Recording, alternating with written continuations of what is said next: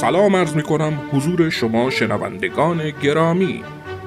دومین داستان کوتاهی که از نویسندگان جوان سمنانی تلخیص و تنظیم رادیویی کردیم به پستچی بگو فرقی ندارد نام دارد و نوشته محسن ادهم می باشد دعوت می کنم از شما شنونده آن با بازخانی و تنظیم رادیویی بهنام نجم الدین باشید.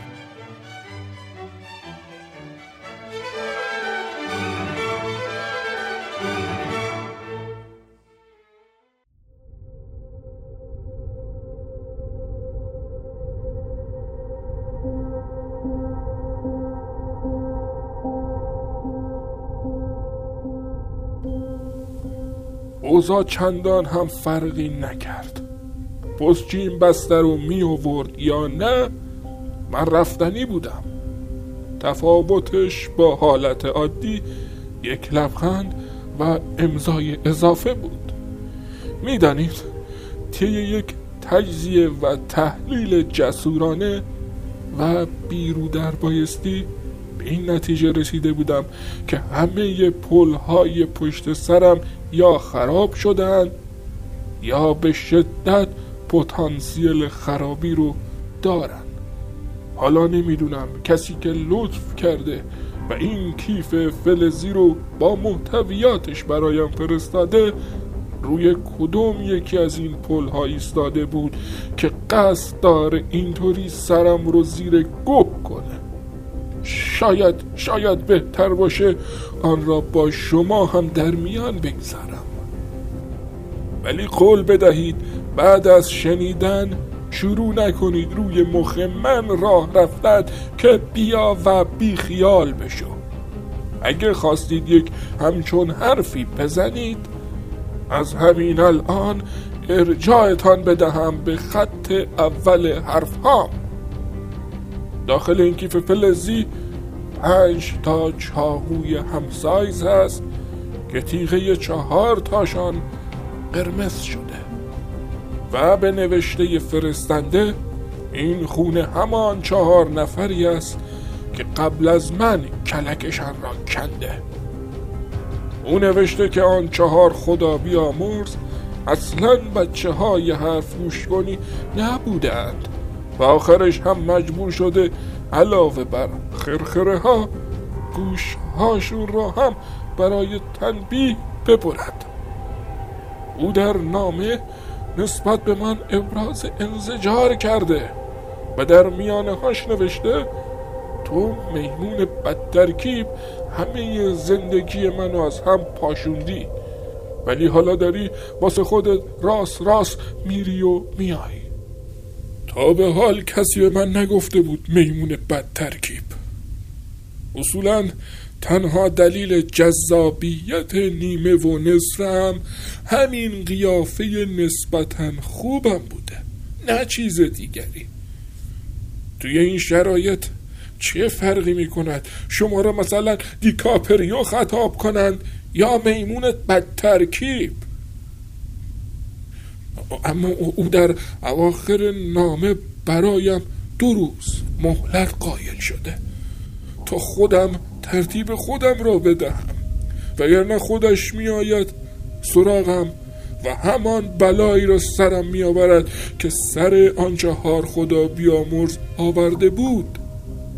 حتما شرایط آنها با من خیلی فرق می کرده که بلا فاصله بعد از دریافت نامه رفتن پیش پلیس.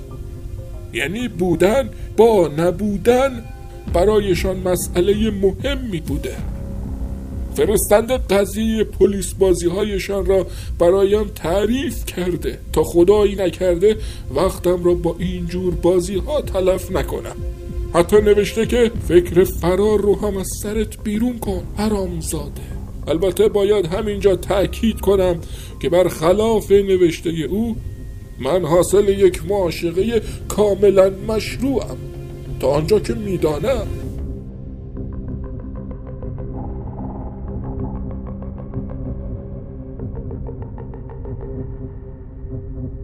تا به حال فکر می کردم آزارم به کسی نرسیده. اما حالا دو روز از عوض شدن طرز فکرم نسبت به رفتارم می گذرد گاهی یک نفر هم برای هفت پشت آدم کافی است. این جمله من است و کیفیتش را به خوبی درک می کنم آن را مدیون پانوه هستم. او آخرین نفری بود که یک تنه فاتحه مرا خواند و بعد از پنج شش سال زندگی مشترک جلویم در اومد که برو به جهنم. من هم تصمیم گرفتم پیرو حرفش یک راست بروم همانجا. حتی زمان جدایی احساس نکردم آزارم به او رسیده باشد. هنوز هم احساسم همین است و معتقدم بچه چیزی جز درد سر نیست. ولی باید اعتراف کنم. نسبت به فرستنده این کیف بدجوری احساس گناه می‌کنم. نامش به شدت تأثیر گذار است. طوری که یکی مثل من را هم به شک می اندازد تردید نسبت به همه سالهای عمر و کرده ها و نکرده هایم خب شاید هم دلیل تاثیر متنش شرایط خاصی است که من در آن قرار دارم. بله شاید همینطور باشد. کسی که می‌خواهد تمامش کند چیزی برای از دست دادن یا به دست آوردن ندارد. و این احساس یس راه را برای پذیرش باز می‌گذارد. پذیرش بار مسئولیت هایی که هرگز به عهده نداشته. انگار می‌خواهید بگویید تو که نسبت به گذشتت تردید نداری پس چطور؟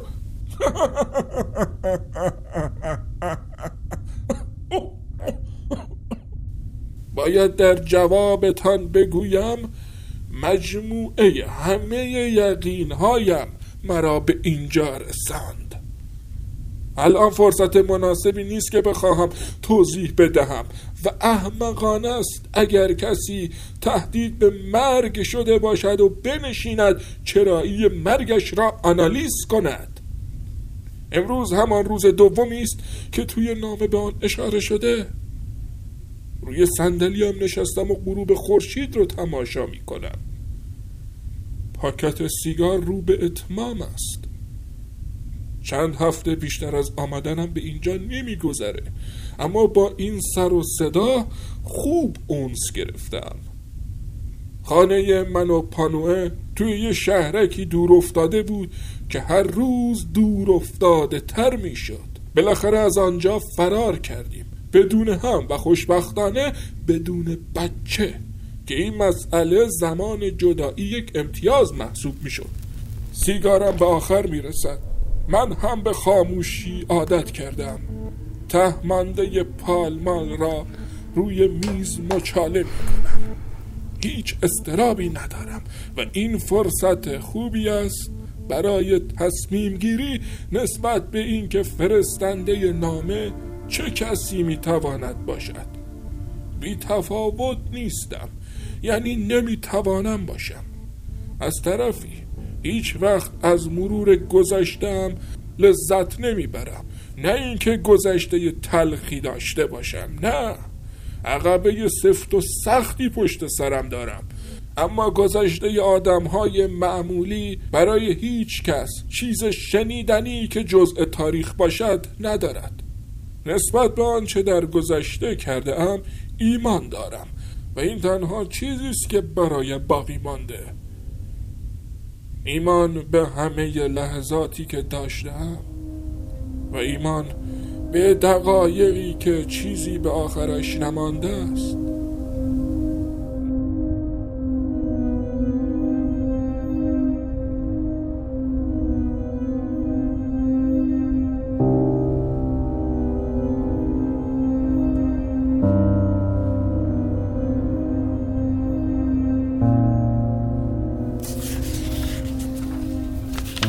نامه را چند بار دیگر زیر نور کوری که از چراغهای بیرون به داخل خانه میتابد مرور می‌کنم و تصمیمم را می‌گیرم.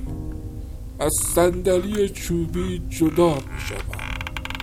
صدای قشقشش را که خیلی دوست دارم میشنوم.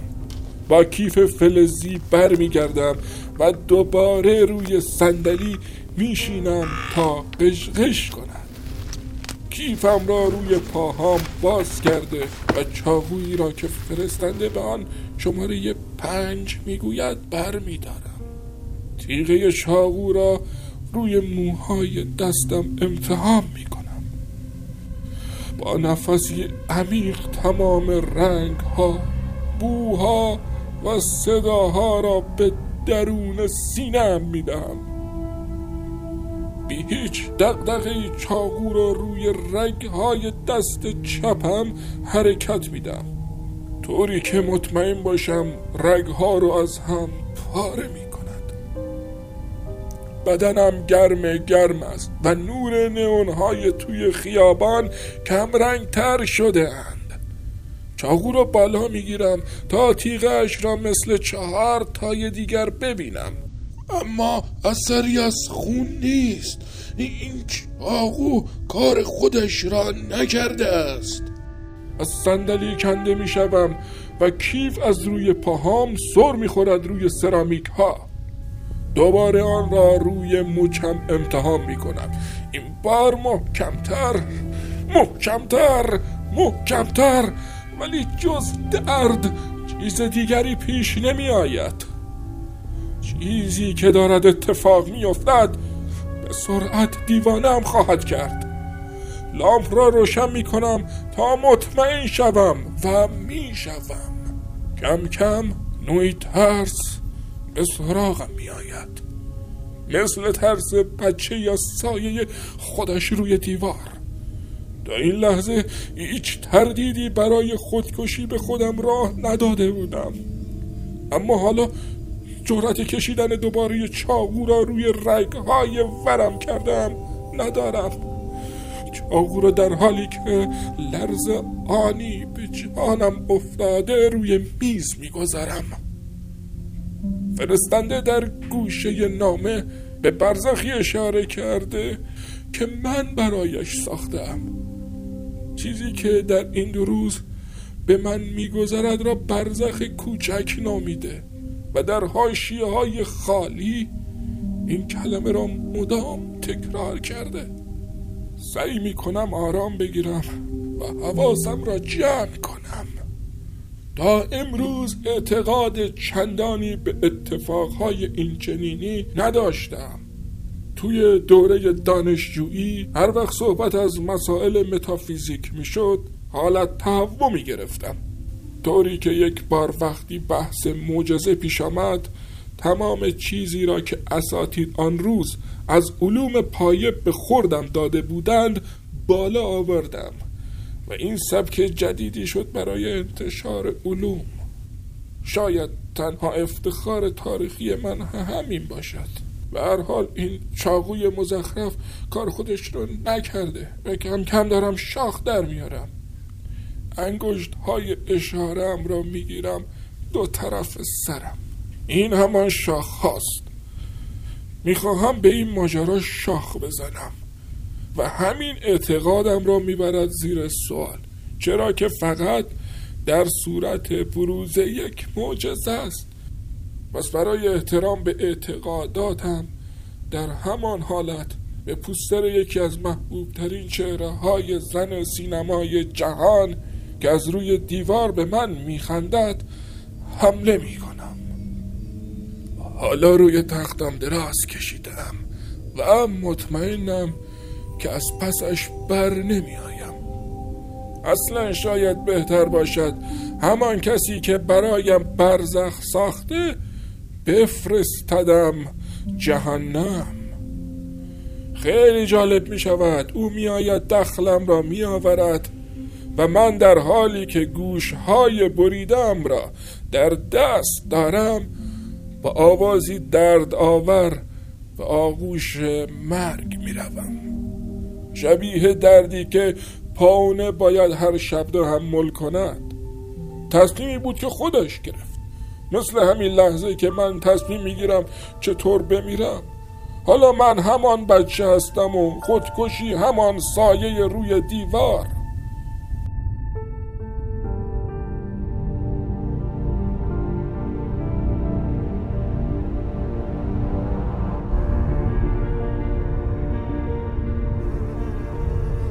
زانو روی تخت می نشینم. مگسی بیخی گوشم وز وز می کند؟ بلند می شوم ساعتها راه می روم سیگار می کشم. مگس هم به وز وزش ادامه می دهد؟ هر از گاهی از پنجره کوچه را می پایم. در چند متر جا آنقدر می‌روم میآیم که از پا میافتم دوباره روی تخت ولو می‌شوم و چشم هامو روی هم می‌ذارم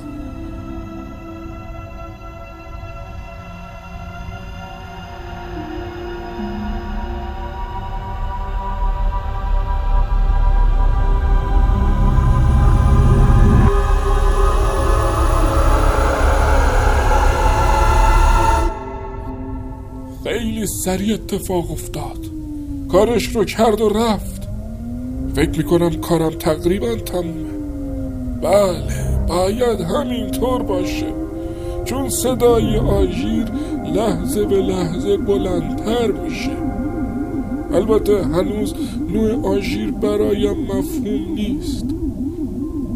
از تنها چیزی که مطمئنم اینه که دارم این صدا رو میشنوم. مشکل اساسی من در این لحظه نداشتن تصویر است. شاید او آمده ترتیبم را داده اما از خیر گوش هم گذشته. همین لطف بزرگی بوده که باید قدرش را دانست. قرار بود اگر بیاید ببیند که هنوز زنده هم علاوه بر خرخره گوش هام رو هم ببره بذاره کف دستم. بدون احساس هیچ دردی فقط صدای آژیر رو میشنوم. اونقدر بلند که اگر تموم راه مرگ را رفته باشم بازم باید برگردم. همه چیز زرده جهنم زرد یا لامپ صد زرد در جهنم. من من زنده هستم. این رو وقتی می‌فهمم که شعاع زرد رنگ لامپ صد بالای سرم کوچیک و کوچیکتر می شود با تردید بلند می شوم اتفاقی نیفتاده. یعنی هنوز نیفتاده. یکی دارد از پله ها بالا می آید سر جام میخکوب می شوم هنوز چشمهام زرد می‌بیند. جهنم زرد. کمی به صدا دقیق تر می‌شوم. این صدای پای یک نفر نیست. تکانی به خودم می‌دهم و از چشمی در به بیرون نگاه می‌کنم. سرم بدجوری گیج می‌رود. کسی که از پله ها بالا میآید یونیفرم پلیس پوشیده. از در فاصله می‌گیرم. او در می‌زند. اما انگار در آپارتمان کناری صدا می کند دوباره نزدیک می شوم و از چشمی چند یونیفرم پوش دیگر را می بینم فکرهایی مثل برق از سرم می گذرند به سرعت سراغ کیف می روم میبندم و زیر تخت پنهانش می‌کنم. یکی از صداها می‌گوید که در قفل است. صدای بعدی از اسلحه یکیشان بلند می شود صدای بعدی صدای جیغ زن طبقه بالایی است. و بعدی می‌گوید یالا یالا یالا همه جا ساکت می شود احساس می کنم ریه هایم از کار افتاده. چون نمی توانم درست نفس بکشم. صدای بعدی صدای در واحد من است. چشمم میافتد به پاکت نامه روی زمین. آپارتمان نیلا واحد هشت. واحد هشت. واحد هشت. با همین فکرها در باز می یکی از یونیفرم پوش ها سلام می کند عصبی است و دارد دکمه های بالایی کتش را باز می کند می‌پرسد همسایه بغلی را می‌شناسم یا نه؟ هنوز سرم را تکان ندادم که از من می‌خواهد با او بروم. همساده ها توی راه بله پچ پچ می‌کنند. جسد آقای هنگام افتاده کف پذیرایی. دستهاش باز بازند. گوش ندارد یعنی دارد ولی سر جایشان نیستند. گلوی او را بریدند. پلیس از من می‌پرسه خودشه؟ بله مرد خوبی بود. به واحد هشت فکر می‌کنم. از آن میآیم بیرون. به واحد هفت به خانه خودم می‌روم. آنجا نزدیک میز یکی از یونیفرم پوش ها ایستاده و زل زده به چاقویی که از کیف فلزی زیر تخت جا مانده است.